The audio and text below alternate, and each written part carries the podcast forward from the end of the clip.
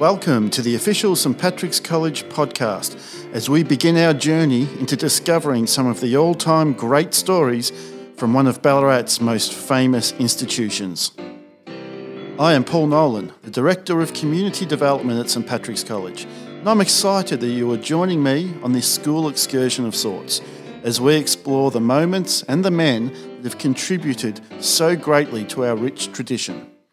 In this episode one, we will explore in detail a timely story with one of the college's favourite sons. As we head into footy final season, which of course includes the Brownlow Medal, we will spend some time with old collegian Brian Gleeson, the winner of the 1957 Brownlow Medal. While not quite the oldest surviving Brownlow medalist, as 1958 winner Neil Roberts is marginally older, no man who won a Brownlow before Brian is still with us, so he holds a unique place in the game's history. As a passionate supporter of the green, white, and blue, we are very pleased and privileged to welcome Brian to join us today.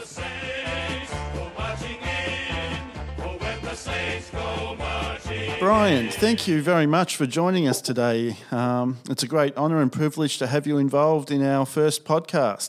So, to get started, um, you attended St Patrick's College as a boarder from Willaura in 1947. What prompted that move? Well, uh, we were a farming family in those days and uh, lived 10 miles out of town. Um, you know, it was very no school buses or that type of thing. And Catholic children to Catholic schools was a big issue.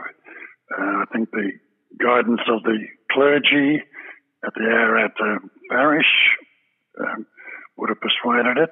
But it started seven years earlier when we went up to Ballarat boarding school at Villa Maria, which was just a little school for 30 um, people run by the Mercy nuns from Ballarat East. Uh, and we guess, I guess uh, Dad had been to St. Pat's, so we looked forward to going on to St. Pat's and we went up there and saw football games or athletics at times and uh, we were really well preconditioned to want to go to St. Pat's. Yes. Yeah. So coming into that environment, you know, so far away from home, must have been, you know, challenging for you. So how did you go well, about was, settling in? Well, it was challenging when young. I remember uh, the first day when the parents left. I felt very sad and dislocated, uh, standing under a, a, stand with a tank on it uh, at Villa Maria, and um, um put my hands up and held it. But years later, when I went back there, I found it wasn't even up to my hip uh, in height. So, uh, uh, you know, it must have been very small at the time. And, and then on to St. Pat's. Uh, it didn't seem to be a problem moving on to St. Pat's uh, from the point of view of uh, integrating because I'd been involved in boarding school before.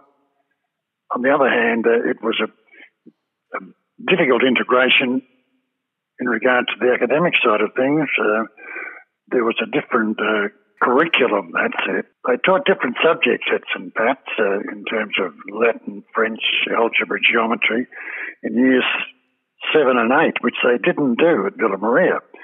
So I was uh, a good two years behind in that area when I got to St. Pat's, and as a result, my academic career at St. Pat's wasn't very good.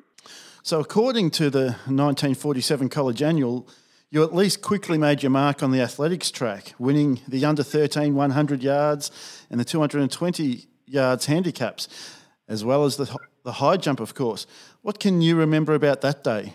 Well, I just don't remember the running so much, but I do remember the high jump. Uh, it appealed to me very much. Yeah, that was one of the great things of St. Pat's. The opportunity for sport was fantastic, and of course, I uh, I had a bit of a bit of a love for sport, and uh, you know, reasonably good at it. So we like doing things we're good at, don't we? Oh, absolutely. I understand you had a special affinity for the old handball courts as well. Oh yes, uh, both my brother and I did well at handball. I think one one year, I think I won the under 14s, he got the under 15s a bloke called John Maloney uh, uh, got the under 16s, and uh, Les Mogg uh, got the Open, won the Open uh, um, competition. And uh, three out of the four became uh, VFL footballers, and a couple of us played interstate. And my brother, of course, um, got a couple of Brownlow medals, uh, not a couple of Brownlows, not a couple of um, uh, premiership medals as well. So uh, it, it, must have been good for us to uh, play handball. Yeah, the yeah. old handball courts must have contributed greatly to the school's football history. The hand-eye coordination must have come into yeah. play there. And there were six of them. There's always plenty of room. It, it seemed to go off the boil a bit at times, uh, playing handball, but it, uh, it was a great game, I thought. Yeah. I think in that year you also won the, the high jump at the um, the Ballarat Combined Sports, you know, representing St Patrick's College. That suggests that you must have had a very natural talent for jumping.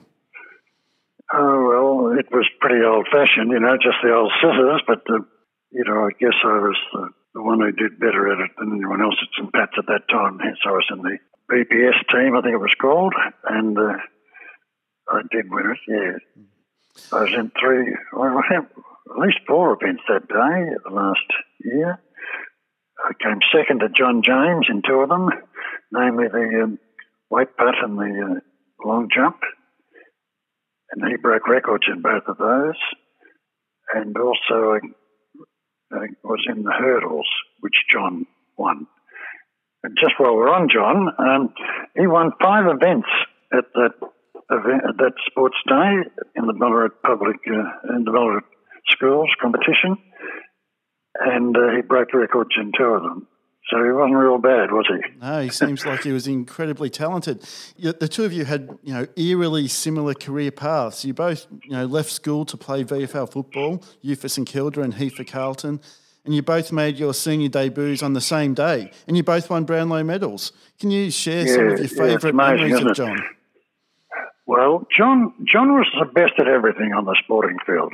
He was built the muscles of a man when we were boys, you know. And I recall he won the bowling and the batting averages at, at cricket. And then he was the best footballer, and you know, including that day with 35 goals. And um, then in the athletics, I just told his story of the five wins. You know, Oh, another thing, you either did uh, cricket or uh, rowing. Not John James, he did both, and he, he pulled an oar in the first crew. So he was just uh, fantastic, and he was a good student as well. Yeah, remarkable fellow, John. It's amazing to think that he kicked 35 goals in, in one game. If you know this yeah. year in the AFL, he'd probably be leading the Coleman Medal after just one game.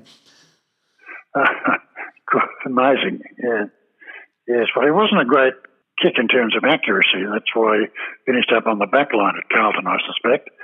Um, but he was a tiger, in, you know, chasing the ball. Uh, he, he had a mind where he couldn't allow himself to be beaten. Now, while you came to St Patrick's initially, you know, in search of academic excellence, it soon became apparent that football too would p- play a very big part in your life as a student. Can you share with us some of your favourite memories of, of playing football at the college? It was a real privilege to play in the first 18. I mean, to get the Guernsey green, white, and blue stripe Guernsey in the first place was, uh, we all regarded as an exceptional honour. And uh, we had the benefit of brother o- Bill O'Malley as the coach, and he had uh, very simple rules, and but they worked. You know, for example, uh, uh, we weren't allowed to bounce the ball so that there was no misunderstanding uh, further up the field, and people could lead immediately when someone got the ball downfield. Another one was uh, uh, we had to play on immediately if we got a free kick or a mark from the centre line forward. Well, that sort of threw uh, threw the balance out of the opposition. They they didn't uh, catch onto that one and so forth. And uh, the rest of it was very much basic skills training, and uh, we were we were given a lot of that, and uh, uh, skill development, you know, on both sides of the body was very very important. And the other thing was, of course, uh, the morale building um, by pointing out what previous people had done for St. Pat's in the green, white, and blue, and we should emulate them and keep winning, you see. So he had us in his hands, really, and we, we responded to it.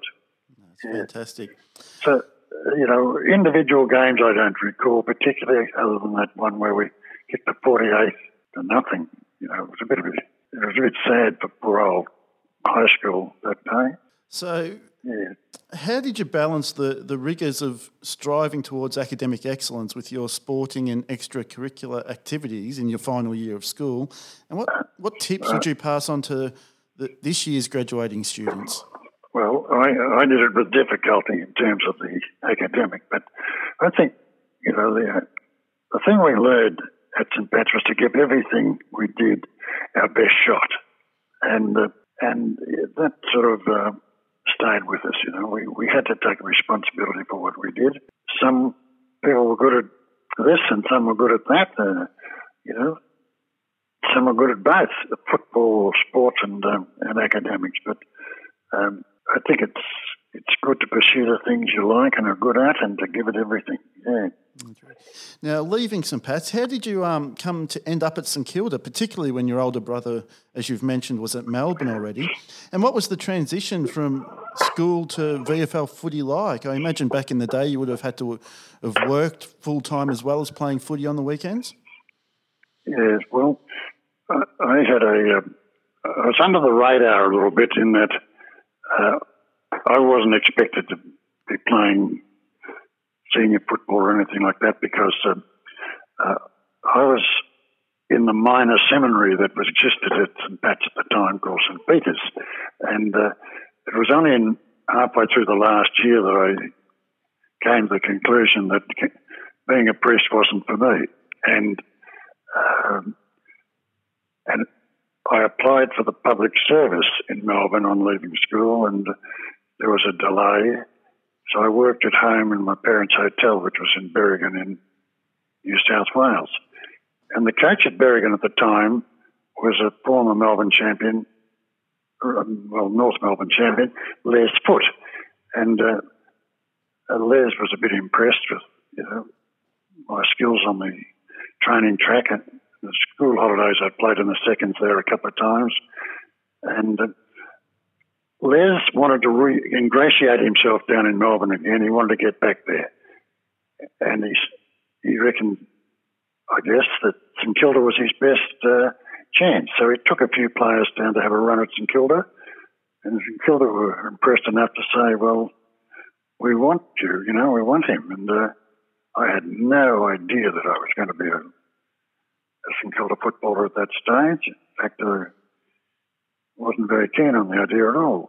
But, you know, they persuaded me, and they also had a fellow on their committee who was uh, a big wheel in the public service. And he arranged to bring forward my appointment and that I should be appointed to the Department of Army on Albert Park Barracks, which was right across the road from the St Kilda football ground. So uh, my world was all around St Kilda in those days for a few years, and uh, um, everything worked out fine. Oh, that sounds fantastic. Except in my first game, uh, I was selected as centre half forward as part of the promise. I'd never played there in my life, but I couldn't see myself as a ruckman in uh, VFL at that stage. Anyway, um, by quarter time, I got moved out to the flank because I wasn't doing any good. And I heard a voice from the stand yell out clearly as a bell. Get back to Berrigan, you mug Gleeson. so that was my first comment from the crowd. yeah. Well, tell us about your coaches at St Kilda then. Um, you know, first of all, I think Les Foot was your first coach, and then it was Alan. No, no, no? Colin Williamson was uh, uh, the coach at the time, um, and I played a year under him. He's a nice man and former St Kilda player, um, police sergeant, occupation. But uh, Les got the job as captain coach the next year. And Les was a very skillful player personally, but he tried to get everybody else to be the same as he was um, in terms of doing the sort of things that he did, and most people weren't capable of it. And it, his coaching career didn't go so well. You know, he, he actually led us to the bottom. Uh, and he did that over two years. And then uh, he was replaced by Alan Killigrew.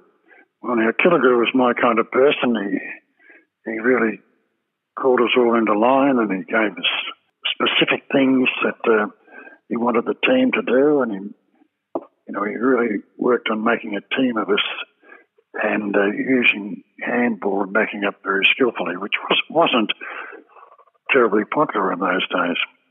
Um, and he he helped me very much um, to become the best I could be. Okay. And in reality, I just had a a gentle sort of growth a bit each year. Kept on knowing that I wasn't anywhere near the uh, standard I needed to be. To, but I kept growing by trying hard and listening to my coach, and it worked. You know, I sort of got to the top. Actually, a year before uh, 1957, uh, I played the first night football at South Melbourne, a competition amongst the teams that didn't make the finals. And the first game was in Kilda and um, South Melbourne. And it was a blood, bloodbath, you know, with very poor quality lights and lots of uh, unfair play and so forth. And I was, I was given a really rough time, including being knocked out. You know, and the the game became a melee there at one time, and half a dozen people got finished up getting reported, and one fellow finished up with a broke, broken jaw, all this sort of silly stuff. The umpire was a young umpire, Alan's, uh, not Alan Swab, but Swab was his name at the time, a brother of Alan, I think. It took, uh, you know, they only had one umpire in those days and two boundary umpires, and they had a real job to get it back under control anyway, that night uh, afterwards in the in the um, dressing rooms, I was very dejected and so forth. And Killigrew came and sat beside me, and he said, "Look, I know you you know you must be down at the moment because of all that went on." He said, "But I, I just want to tell you how proud I was of how you kept on trying, you know, and and you did well." And uh, he said, "You've got enough in you to win a Brownlow medal." And the next year, that's what happened. Same game, same place, same opposition. Um, and the Brownlow had been counted the night before, and I was the winner. So thanks very much, Johnny Killigrew. Yeah, absolutely. So in that year, in 1957, you obviously had a career best year, and you went into the Brownlow count as a, as a favourite. You know, obviously, this was in, a, in an era before the red carpet and the glitzy award ceremonies. So, what did you do on that night, and how did you react once it became apparent that you were crowned as the best and fairest player in the league? In those days, they counted the delegates of the clubs counted the Brownlow uh, with the league officials in the league headquarters and the only media people was, I think, uh, uh, one one radio and two uh, newspaper people, or might have been three radio. I, you know, that doesn't really matter, but you could only hear about it on the radio. And I was at home and hadn't tuned in, and I got, I got a phone call from a fellow I used to uh, do a bit of part-time work with he was a publican. And he said, You've won the Brownlow. I said, oh, couldn't be, couldn't be. I said, it wouldn't be counted by, by now anyway. He said, well, they've counted the first votes. They just counted the three votes, you see, first. And he said, and you've got 18 and Roy Wright's got 12 and John James has got 12. He said, they can't beat you. Anyway, I listened in and um, when they counted the second votes, I got a couple of those. And when they counted the thirds, I got a couple of those. So I totalled up to 24 votes. And um, I think Roy Wright got 20 and John James got 19.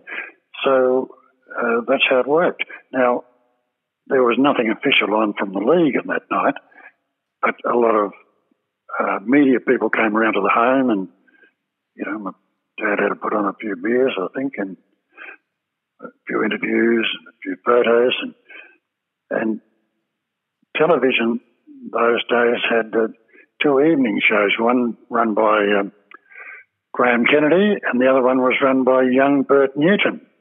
And they both invited me in, and uh, I, I, went with the Bert Newton one, and that was the night. So nothing else happened then.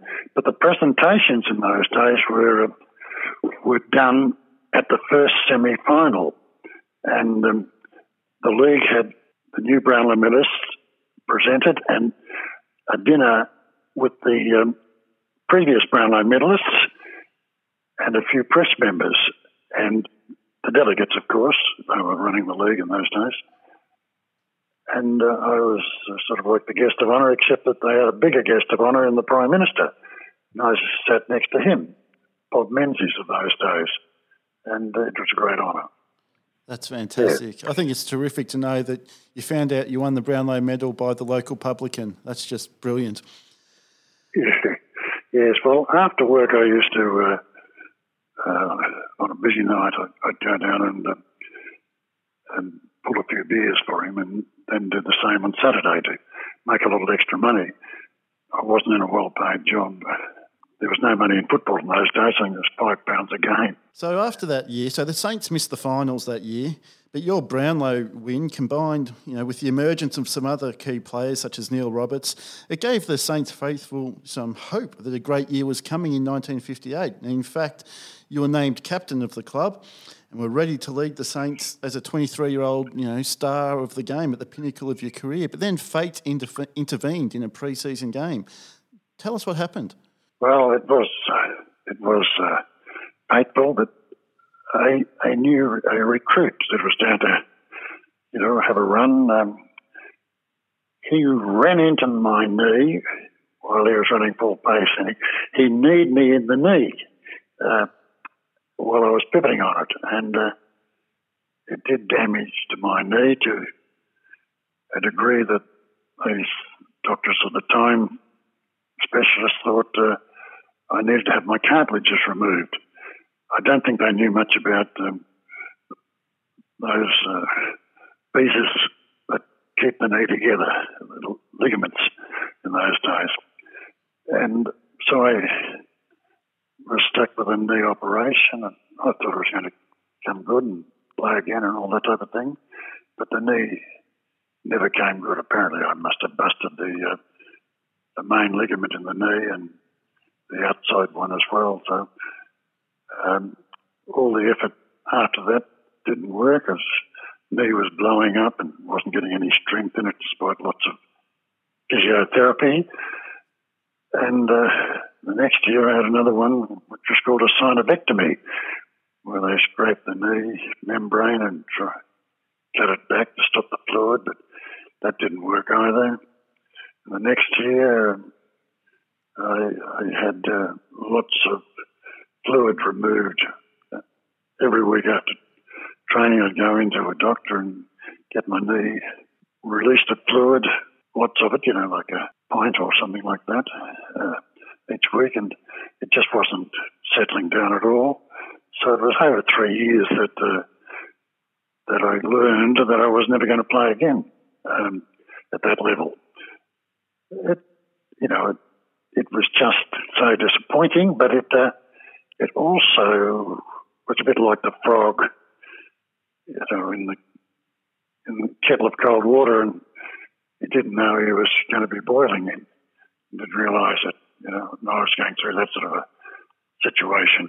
It must have been an incredibly challenging time mentally um, to try and keep your hopes up that you're going to get back out on the field. What sort of support back in the day did the clubs offer for people like you in that sort of situation? Well, there was no uh, support in terms of uh, psychological help or guidance. It didn't exist in those days. Uh, they paid for the operations that I had and for the physiotherapy, but uh, I was on my own outside of that. In they the... were sad and sorry about it and all that type of thing, but uh, yeah, that was just what happened in life. In the following years, you moved to Queensland and coached Coorparoo in the QAFL and attempted a playing comeback. How did that go? Well, there was something else in between that I probably should mention. I was invited to be on the first football panel on television um, in Melbourne, which was the um, Inquest show on 7S7 on a Saturday night when football was only played on Saturdays. And I did that for a couple of years, and that was interesting. Um, I had no idea what impact it, you know, it had, and nobody did because television was so new. And I I was invited by my company, which was Carnation Milk at the time, to go up to Queensland as their senior representative up there. It was through the uh, publicity I got on the television, I suppose, that I had three invitations to coach. Uh, from you know, I had three teams invite me to coach them up there while I was working, and um, turned out to be a very good year for remuneratively because I finished up getting uh, three times as much as I would have got in in playing league football, just as a playing coach. And uh, then I got some bonuses. If I got into the four with the team, I'd get another 30%. And then if I got into the grand final, I'd get another 30%. About half my salary came, half my income that year came out of football. And um, we lost a grand final, but it was, it was fine. Why did I play? Well, I was running around the ground, you know, probably looking good, and people thought I should be good enough to play. And I guess they got at my ego, and I played a few games. I was five years out of the game at that time. Did okay, but not great. Kicked six, seven goals one day. Wasn't bad. Part of what went on. Now, after that stint in Queensland, you came back to Melbourne um, yep. where you know your close links back to St Patrick's College became even more evident when you were coaching what was then the St Patrick's Ballarat Old Boys Football Club in the amateur competition. Um, tell us yeah. about some. Tell us about those years and some of the lifelong friends that you made from that involvement. Yeah, well, that that was uh, very fortunate. I remember um, Michael Burke, Doctor Michael Burke, former old boy he told me that I ought to coach Newman College because uh, the coach up there is resigning and he doesn't want to you know, do it next year. And Newman wanted to coach, and he sort of persuaded me to make myself available for that. And um, I did. But, but, then I found also that um, that was a midweek competition, that St. Pat's had a few old boys who were hankering to maintain their school day relationships by forming a football team in the MS competition in Melbourne, the Saturday competition. So they consulted me, you might say, and um, you know I knew some of them, and, and, I had played a game or two in the first old boys football team that St Pat's had back in the uh, 40s and late early 50s. Yeah anyway, um, I got involved enough that I was helping them to recruit people, and then they needed a coach, so I took that on as well, and I did it for a couple of years, and we had a wonderful time. And you know, the friendships of the school day friendships of the players um, made the club just such a happy place to be.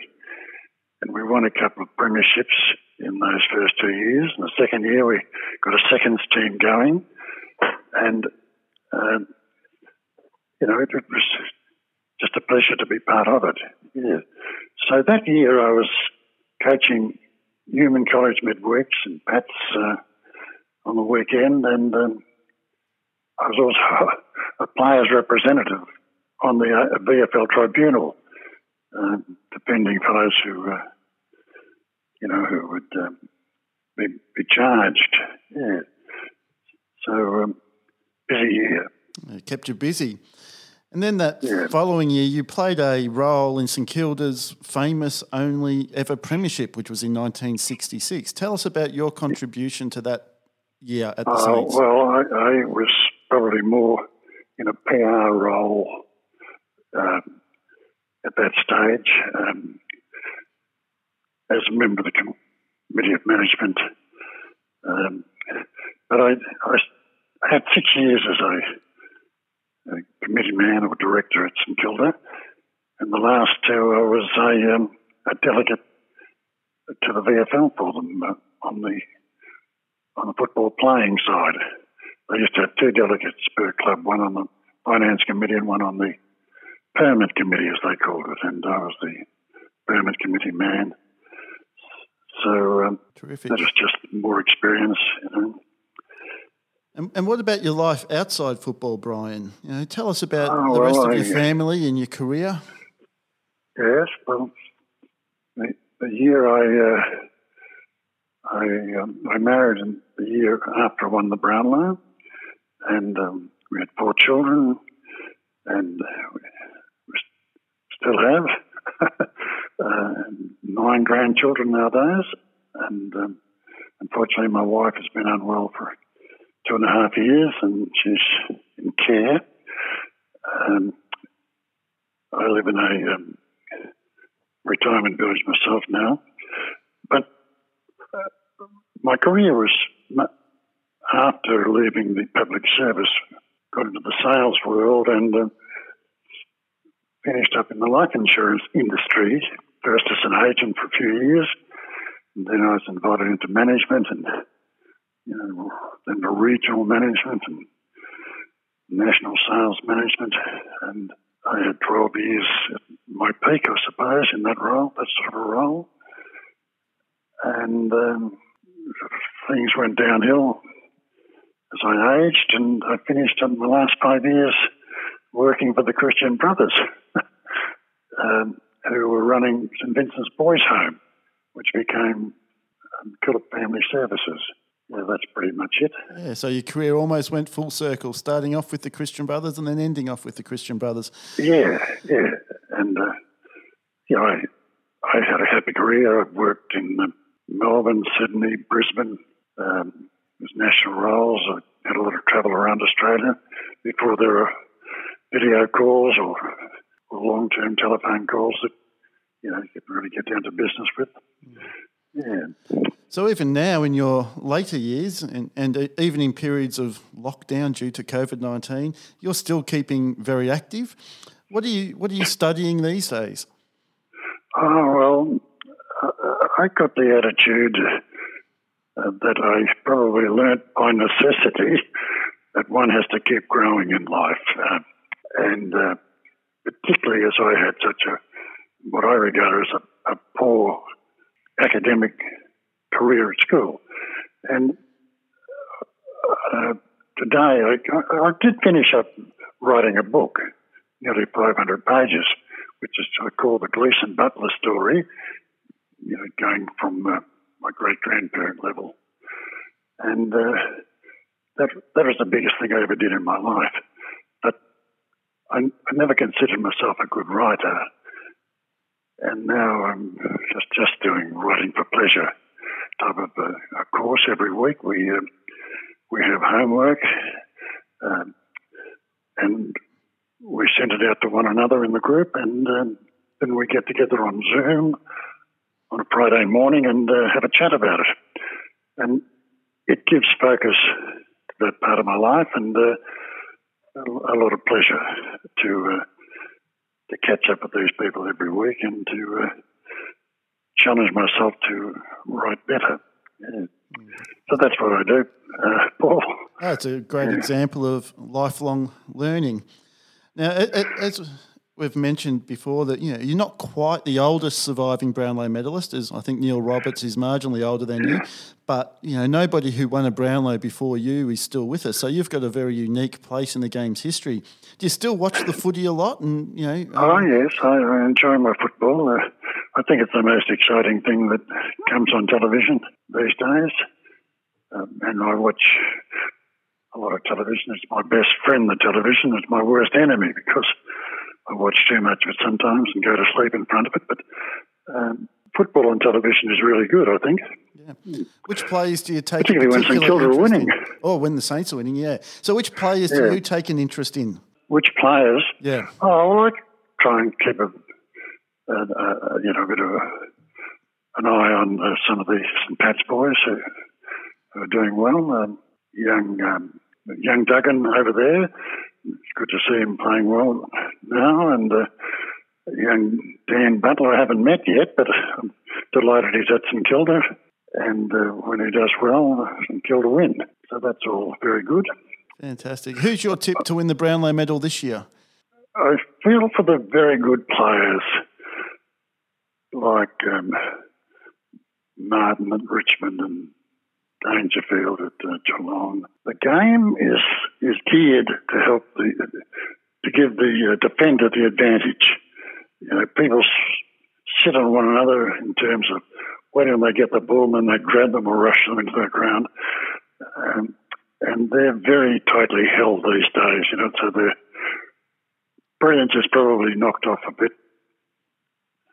Uh, so it could well be a new fellow this year rather than one of the the champions who, you know, is still dumbed and downed a bit by uh, by the unfortunate rules of the game at the moment. I think. Mm. Yeah, I take it you're not a fan of taggers then. Well, I think uh, there's too many too many. Um, what do they call them? Scrums. There's too many people around it. They have to move the ball quickly and they have to move it accurately and all that type of thing. But that's uh, that's all very clever. But um, the game, I think, would be a better a better game if we had maybe two less players. They're you know such talented and skilled and athletic people these days that they cover a lot more ground, do things more quickly. Um, but the the skills get get covered up a bit when uh, the tackling is so easy, in my opinion. You know. Brian, I have one final question for you. When you look back on your life, what role has St Patrick's College played in your life? Ah, very important question. I think it was very formative in my value system. It was uh, a great opportunity to develop uh, skills in the areas of my life that I was good at. Gave me plenty of people to be friends with, and uh, it always was my alma mater in the truest sense of the word. Uh, I've always been made welcome when I've come back to St Pat's and feel part of the place. Uh, there's probably more to it than I've spoken, but those things come to mind. Very important in my life, yes. Well, thank you so much for sharing some of your great memories with us today. It's wonderful to still have you involved with the college. Many may not be aware that we struck a medal in your honour a couple of years ago. The Brian Gleeson Medal is now awarded to the St Patrick's College first 18 player who uh, is named best on ground in the Herald Sun Shield grand final. So that's a great honour for you, and, and, it's great to have you as an exemplar for our students today. So thank you again, Brian, for joining us. Well, thank you, Paul. It's for me, it's a real honour to have been invited, and uh, it's been a real privilege to have had the benefits I've achieved through being con- connected with St Pat's Ballarat.